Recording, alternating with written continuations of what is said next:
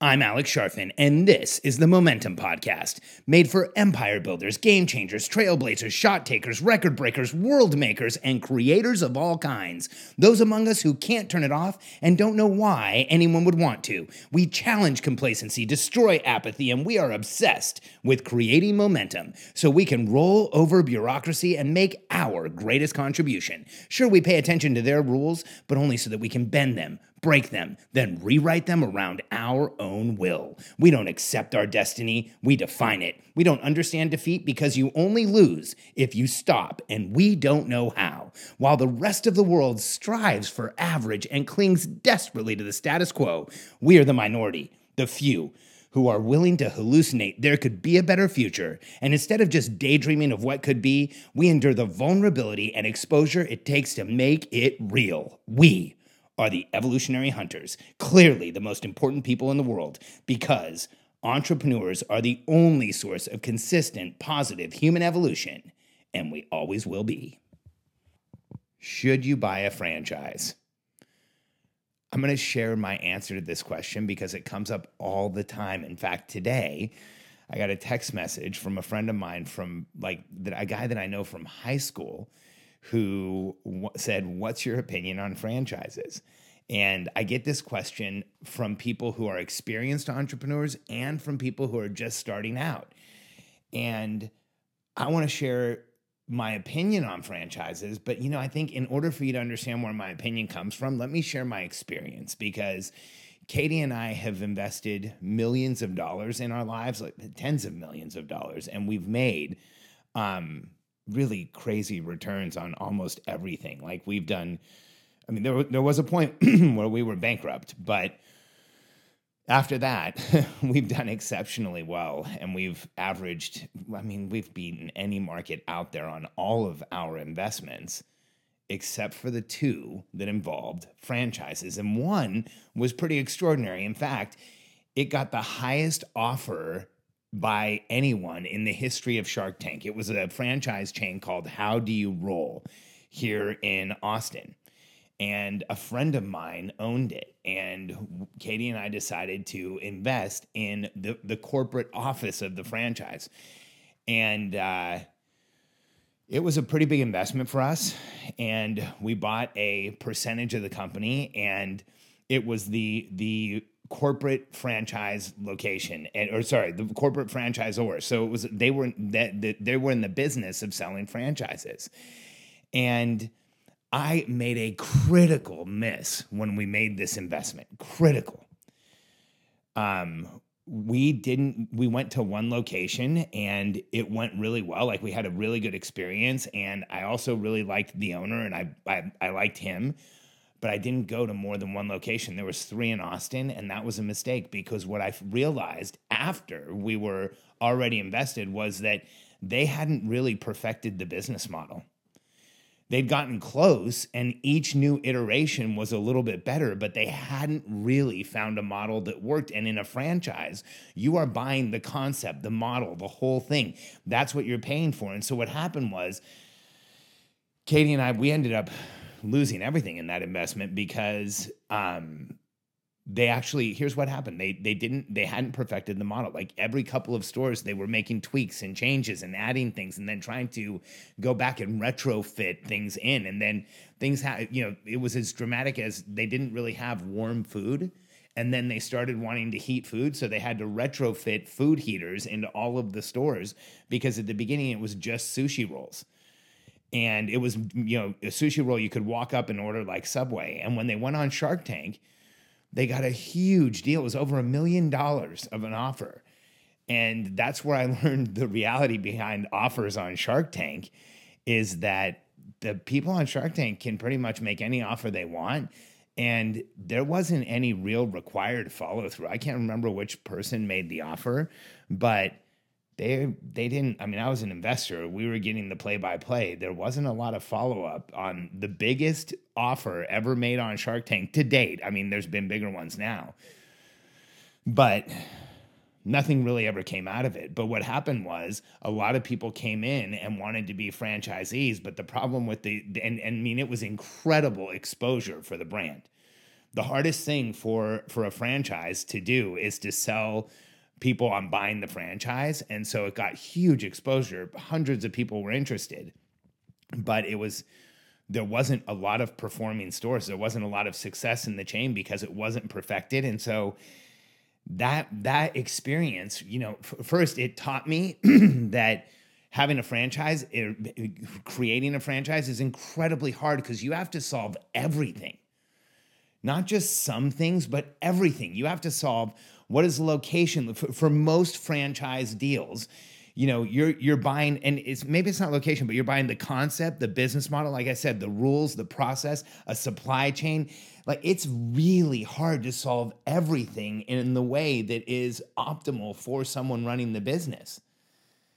And so, you know, one of the biggest challenges is exactly that. If you want to go out and find a franchise that looks new and unique and like it might offer higher returns, oftentimes you're gambling on a concept that hasn't really been completely fleshed out.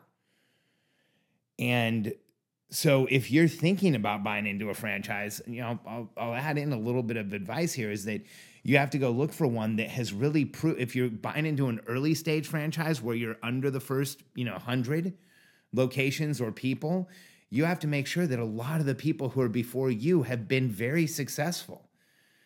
Because if a franchise is figuring out its model as it goes along, you're going to have a really hard time succeeding in that system. And that was a tough lesson for us. And it was one that felt so obvious afterwards. I was kicking myself. Like I, I, you know, I'd worked with some of the largest franchise organizations in the world. I knew how obsessive they were about down to the square inch of their models, down to like where, where things went and how you said things in the scripts and the dialogues. And, you know, that was the level of obsession that I had seen. And I just, I didn't verify it was there before we made the investment. And so, and it showed me how difficult it is to be successful being a franchisor, because you have to be able to remote control one hundred percent of the processes in the business, in the business with an inexperienced operator. That is not easy. So I'm not a big fan of franchises, and I'm not a big fan of becoming a franchise owner, because I've worked with a lot of the franchise owners and it is a nightmare. In fact, the second uh, franchise investment that Katie and I made was with some people I know in Orlando, where we bought into the, a location of a franchise with a, a company that was experienced restaurant operators, had done it for years, had um, tens of millions of dollars in restaurant investments. So we were buying in with a company who, I mean, they they at one point owned so much of the real estate on iDrive in Orlando, it was crazy. And We they ended up, you know, we invested with them, so we were trusting their expertise, and they ended up investing in a franchise where the corporate office went bankrupt. And we were on the other side of the coin. So we owned a corporate office that went bankrupt, and then we owned a franchise where the corporate office went bankrupt, where it was just one check after another to keep investing and keeping the location alive while it went through lawsuits and a branding change. And we stopped writing checks because it was one of the worst investments we ever made. And that was a complete loss for us as well. And so the, the experience I have in franchises doesn't make me excited about the franchise model. And so when somebody says, should I buy a franchise? Here's the inherent issue in the franchise model is that the most successful franchises out there, the ones that have the highest level of success, charge a rate for both the startup fee and the royalty that is that is. just a decent rate of return. It's not really, they don't give, they they make it so that you don't end up making a lot of money. In fact, the the franchises most, and I'm not saying all, but most of the franchises that are out there, you especially the ones that are really stable, if you buy a single location, you what ends up happening is you become a really well-paid general manager who invested to start up a store that is paying franchise fees and royalty fees back to the corporate office.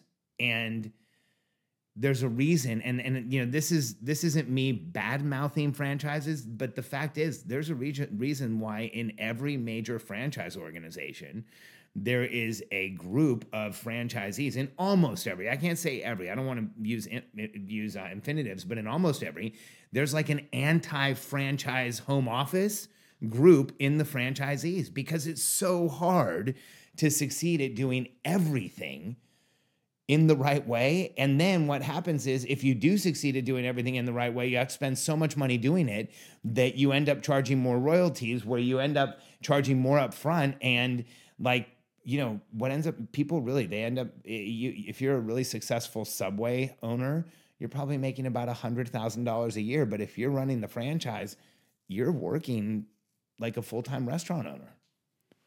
And if you're not, you're paying somebody to do all of the general manage, managership, and it's not going to be done as well as you are doing it.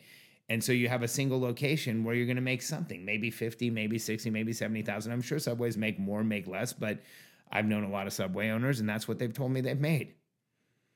And so when you look at most of the really successful franchises, they're, the structures are such that you're investing a lot to make a return on your investment, because they're they're that good of a bet. And so if you're investing in a smaller one, you have to be really careful. And so here are some things that you should think about if you are thinking about it. By the way, I don't know, like I, I can't I can't tell anyone like, no, don't go start a business, but you be really careful if you're gonna get into a franchise, if you're gonna give someone money for their business model. So here's what you need to think about. Go look, look for, do they have a proven track record with the early investors in franchises? Talk to a few of them. Find out if they're making money. Find out if they're happy with the corporate office. Find out if they would do it again. You want to know. Then next, look at the business model for the franchise. Is it simple? Is it easy to understand? Is it easy for the customer to understand? Like, you should know that before you get into whatever franchise model it is. That's universal. It doesn't matter what type of franchise model it is. And when you're looking at franchises, look at how much recurring business is there. How much, how many times are people buying? How often can, if you can, can you create a following with it? Because where you can win is if you have a really exceptional location of one of the successful franchise places or one of the successful franchise chains. If you run a location that is exceptional, where people treat people really, really well, where you train your team well, where you create a culture around uh, really taking care of the client, if you if you create exceptional outcomes in a franchise location, you can win. But you have to know you might also be limited by the size of the model and the way that the franchise works. And so make certain, if you're going to invest in a franchise, that you're investing in a model that's proven to work over and over again, because what's going to happen is you're going to pay that franchise system for everything they've figured out so far. So let's be really clear on what you're buying. You are paying them for everything they've figured out so far. The reason I mentioned Subway, not that I would ever eat at a Subway, but the reason I mention Subway is that they are a really successful franchise system. But they also are one of those systems where the owners feel somewhat capped, or not, I can't speak on the behalf of the owners. The owners I've spoken to feel somewhat capped by the amount of revenue that they can make in a location. And in, if you look at any successful franchise organization, here's one of the biggest challenges they face.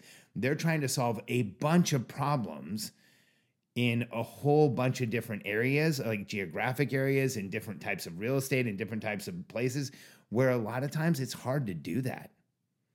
And so you want to make sure that you feel like whatever they're doing has a really high chance of success where you are or where you're going to put your franchise, because often there's there's concepts that work really well in one place and fall completely flat in another. And until there's a track record, it's hard for you to know. So if you're thinking about doing something in the franchise world, ask yourself the hard questions, have the tough conversations, look at the numbers, and make sure that you're making not something that, not a decision that feels good, but a decision that makes financial sense to you. Because here's what you're going to do. You're going to invest your money and a huge amount of your time in almost all cases. There are some case, there are some franchises where you can hire a general manager and send them and have, you know, you don't really invest your time, but that is few and far between. And, you know, a lot of franchise models allow for managers and allow for people to help you. But the challenge is at the beginning, you're going to be doing a lot of it. And a lot of locations start quickly. Some start slowly. Some have a really hard time getting off the ground. And, you know, when you look at the average franchise organization, there's a lot of them that are opening locations and they're losing locations. So one of the things you want to make sure you understand from any franchise organization you're talking to is how many of their locations are profitable. What is the highest revenue? What's the average revenue? If they're not willing to tell you how much each location that they they have is making or what the average revenue is or how many of them are profitable, you need to be suspect of their numbers. So be cautious. You know, I, I like I said, it's hard for me to say to someone, you shouldn't try and run this business. But you have to understand that if you buy a franchise, you're buying all of it. And in most cases, legally, you can't give up any of it. So something as simple as putting a television in a Subway restaurant, like you can't put a television in a Subway. They're not allowed, or maybe they are now, but it's either one or the other. And when you look at most franchise, you know, tenants and covenants and the way that you have to run the location or, or the way that you have to run your business, in most cases, entrepreneurs have a really hard time with that level of constraint. You know, it's interesting. Um, McDonald's recruits farmers or used to recruit farmers to buy locations because farmers were willing to follow the process down to the letter because that's how you run a farm. Most entrepreneurs would rather build the process or create the innovation than just run someone else's process to get a paycheck. And even in a successful franchise organizations organization, what ends up happening is you start feeling like you're, you know, if you have one location, you're like a very well-paid general manager, or sorry, yeah, general manager. If you have multiple locations, you're like a very well-paid regional manager until you can hire one. And then until you have multiple regions, you're like a well-paid, you know, um, I guess, vice president. And it ends up that you're always just kind of working yourself up in an operational role. So if that sounds like like something that's exciting to you, if, if you're working the same process in a location over and over again and really just getting it down to perfect or using someone else's system, then a franchise is for you.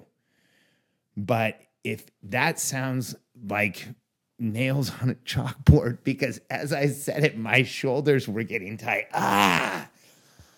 Oh, sorry, man. If you're like me, you had a physical reaction to even thinking about that. There's no way I could ever run a business where I just did everything that someone else told me to do. I, oh, I would just, it, it literally, I think it would drive me nuts. But if, but I also don't judge the operator who likes to get the same, you know, process over and over again, day after day, and make it better, because believe me, I've had a lot of businesses where I need that operator and they are worth their weight in gold, especially when they're good at it. So if that's who you are and you're looking to invest in a franchise, look for the things that I talked about. Make sure that you have a high number of performing locations. And if that's the type of personality you have, if you're that type of operator, you'll absolutely love franchising, or buying a franchise and then probably buying multiple locations and moving up in the organization. But if following an, someone else's process every day until you get it perfect sounds confining to you, then I would recommend you don't uh, buy a franchise. If instead you want to start your own business and do follow your plan, help the population you've been thinking of, go after your own avatar and make something happen, uh, you should understand what's been holding you back and why you haven't been doing it already. My book, The Entrepreneurial Personality Type, is an explanation of why people like us hold ourselves back and don't take the opportunity that's right in front of us. It will also show you how to create momentum in your life, stop limiting behaviors, and understanding yourself better than you ever have before. You can go to free momentum book dot com and download your copy of The Entrepreneurial Personality Type, optimized for mobile, so you can be reading it right now. It takes about forty-five minutes to an hour to read. It's concise, but most entrepreneurs say it tells them more about themselves than anything ever has. Do you have forty-five minutes right now? free momentum book dot com